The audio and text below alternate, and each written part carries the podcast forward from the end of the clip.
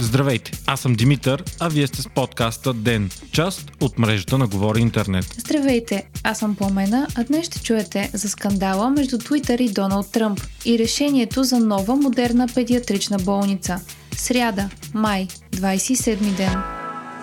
Днес оздравелите от коронавирус са 32 души, почти два пъти повече, отколкото новозаболелите, които са 17. Така за девети ден продължава положителната тенденция. Общият брой на заболелите са 2460, като от тях 912 души вече са оздравели от COVID-19. За съжаление, през изминалото денонощие са починали още трима души и така смъртните случаи у нас стават 133. За последните 24 часа са направени 1557 проби, а значително намаляват и хората с вируса, които са в болниците и интензивните отделения. В Европа мерките продължават да падат. Северна Македония, която предприе някои от най-рестриктивните мерки в региона, отменя днес полицейския час, който забраняваше движението след 17 часа всеки ден. От утре отварят и ресторантите в страната. В Македония бяха регистрирани 2014 случая на COVID-19, от които 116 смъртни. В Русия, която доскоро беше най-голямото огнище след САЩ,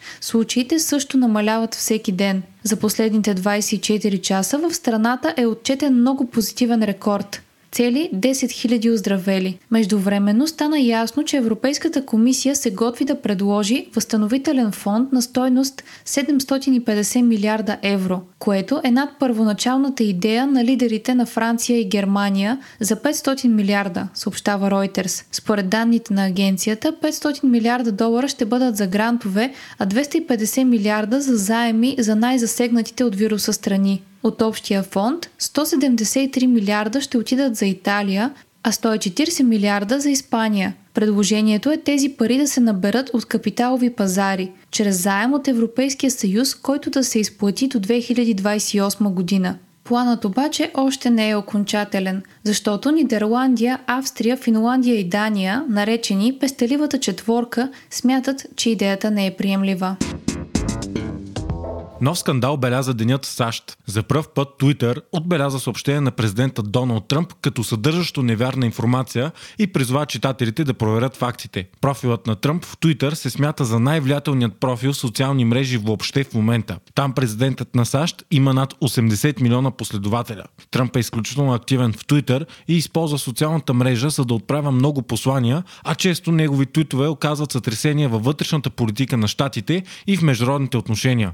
Тръмп Тръмп веднага отговори на постъпката на Twitter, като обяви, че това е посегателство срещу свободата на словото, което той нямало да позволи докато е президент. Според него, социалната мрежа е взела страната на медиите, които го критикуват и разпространяват фалшиви новини срещу него. Twitter никога до сега не си е позволявала да прави подобно нещо с постовете на Тръмп. Социалната мрежа е критикувана, подобно на Фейсбук, че позволява директен нефилтриран контакт и е спомагала за разпространението на фалшиви новини, дезинформация, атаки срещу личността и други. Самия Самият пост на Доналд Тръмп е свързан с решението на губернатора на Калифорния да бъдат разпратени по почте на всички избиратели бюлетини за гласуване на предстоящите президентски избори. В Твитър Тръмп реагира, коментирайки, че това създавало предпоставка за измама на изборите и че бюлетините ще бъдат фалшифицирани. Няколко часа по-късно Твитър постави под поста на президента син знак, в който предупреждава читателите да видят фактите, давайки хиперлинк към страница с медийни публикации, където се опровергават думите на Тръмп, че по този начин изборите ще бъдат манипулирани страни. Реално компанията не е изтрила поста и ограничила свободата на словото на Тръмп,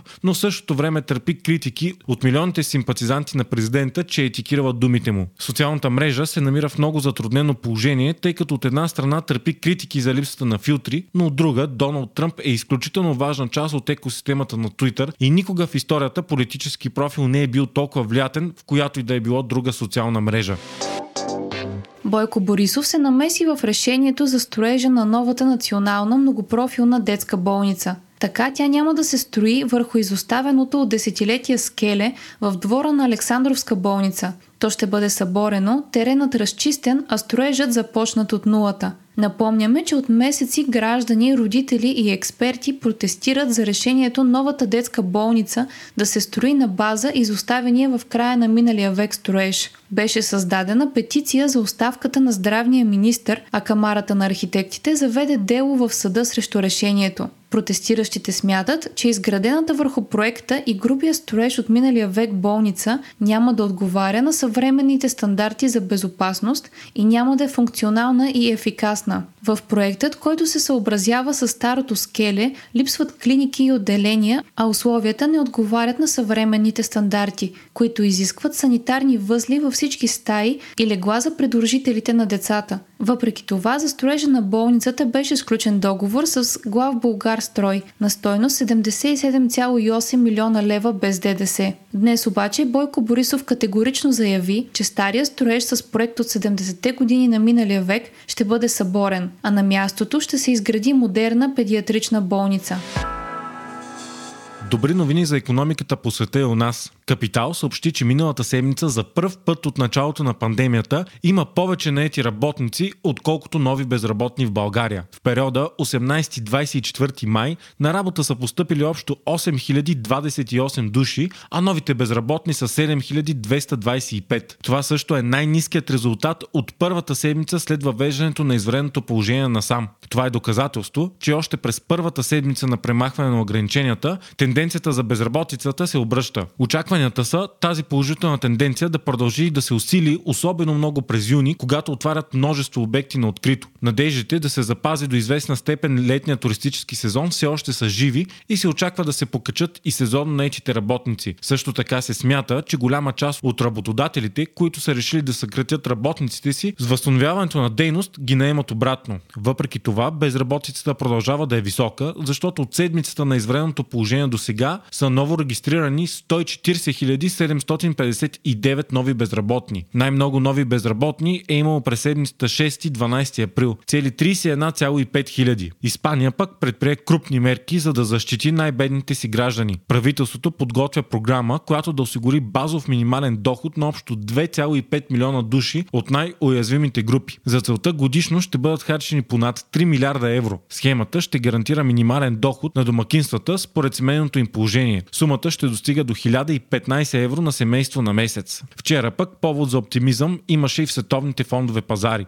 Водещите индекси в Европа се насочиха към 11-седмичен връх, а S&P 500 премина 3000 пункта за пръв път от средата на март. Индексите се раздвижиха заради новината, че американската компания Novavax започва изпитания върху хора на вакцината си срещу коронавирус. Това е повторение на сценария от миналата седмица, когато компанията Модерна също отчете напредък със своята вакцина. Повод за оптимизъм е фактът, че по всичко лечи, че в Европа и Азия вирусът е овладян, мерките се отпускат и все повече всеки изминал ден економиките се отварят, като постепенно се възстановяват повечето бизнеси. Цените на петрола също продължават да се издигат и приемат все по-нормални нива. Сортът Brent се търгува за 35,88 долара за барел. Увеличение има в почти всички водещи азиатски и европейски индекси. Вие слушахте подкаста Ден. Ден е част от мрежата на Говори Интернет. Водещи бяхме Пламена Крумова и Димитър Панайотов. Аудиомонтажа направи Антон Велев. Ако искате да не изпускате епизод на ден, не забравяйте да се абонирате в Spotify, Google Podcast или да ни оцените в Apple iTunes.